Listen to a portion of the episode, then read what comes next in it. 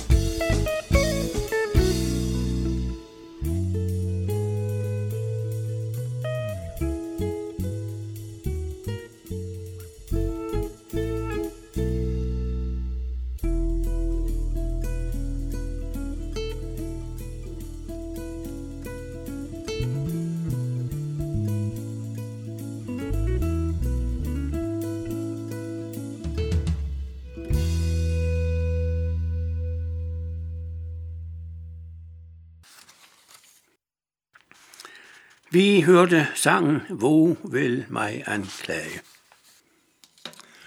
I Romerbrevet kapitel 1, vers 24 og frem til 27, der står der.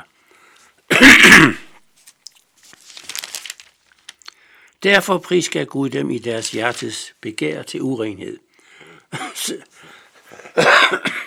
Så de indbyrdes vandede deres læmer. De udskiftede Guds sandhed med løgnen og dyrkede og tjente skabningen i stedet for skaberen. Derfor prisker Gud dem til vandærende lidenskaber. Deres kvinder udskiftede den naturlige omgang med den naturstridige, og lige omgav mændene den naturlige omgang med kvinder og optændtes af deres begær efter hinanden. Mænd levede skamløst med mænd og pådrog sig derved den straf for deres vilfarelse, som de fortjente. Ja, i går sluttede vi jo med at konstatere, at menneskets tilbøjelighed til at vende Gud ryggen bevirker, at vi begynder at behandle det skabte som hvad det, der egentlig eksisterer, og det eneste, der eksisterer. Altså alt det, vi omgiver os med, det er det eneste, der eksisterer. Så både historisk og i vores tid har dette også tendens til at medføre en skævvridning af menneskets seksualitet, som er omtalt her.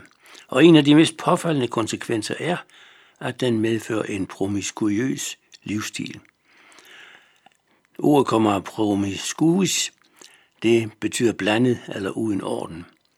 Så det, der dyrker sex med skiftende partnere, ja også sex med partnere af samme køn, når vi kun lever for os selv, er det som om vejsbæringerne på det etiske moralske område åbner sig fuldstændig.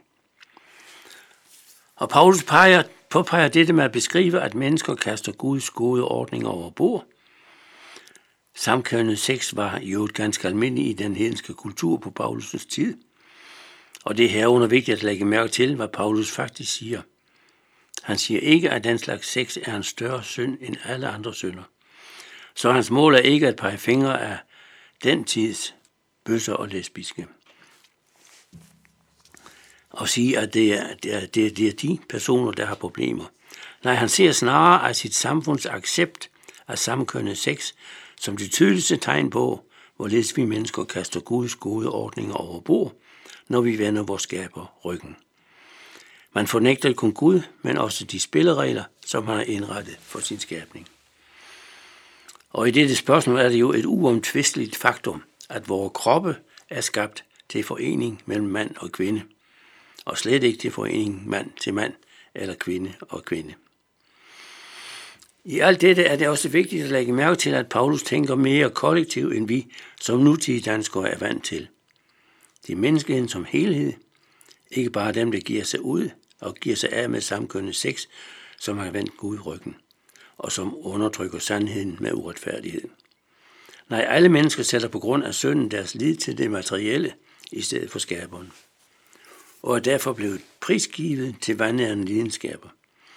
Og det er alvorligt tale ind i vores tid, hvor tendensen går i retning, at det er lige så normalt og rigtigt at udleve homoseksuel levevis som den heteroseksuelle. De mennesker, der er homoseksuelle, skal vi ikke se ned på. Det er vel en kropslig tendens, som de måske er født med. Det kan de ikke lave om på. Men at udleve en homoseksualitet er klart imod Guds vilje og ordning. Så de homoseksuelle må med Guds hjælp leve med deres seksualitet, men den må ikke udleves. Det er klart imod Guds vilje, jævnfører de afsluttende vers i teksten her. I den forbindelse kan man så godt komme til at overveje det helt rimelige i, at man nu også i visse folkekirker kan blive videt mand til mand, kvinde til kvinde. Det er svært at se, at en sådan kirke skulle kunne forkynde Guds ord med sandhed. Nej, det er vildførelse, både af de par, der går ud over, men sandelig også af de, der er inviteret med til sådan en højtidlighed. Og Paulus beskriver også klart i de følgende verser, hvordan Gud reagerer på en sådan adfærd. Der står i vers 28 og frem fordi det ikke regnede det for noget værd at kende Gud. Pris skal Gud dem til en forkastelig tankegang, så at de gjorde, hvad der ikke sømmer sig. De blev opfyldt af al slags uretfærdighed, ondskab, griskhed, uselhed, fulde af misundelse, blodtørst, stridsløst, svig og ondsindighed. De løber med slader, de bagtaler andre, hader Gud, far frem med vold, er hovne og fulde af pral. De finder på alt muligt ondt, er ulydige mod deres forældre, de er uforstandige, upålidelige, ukærlige, ubarmhjertige. Paulus beskriver derefter meget advarende, hvorledes Guds retfærdige dom ligger over sådan en indstilling. Men der vil vi fortsætte i morgen.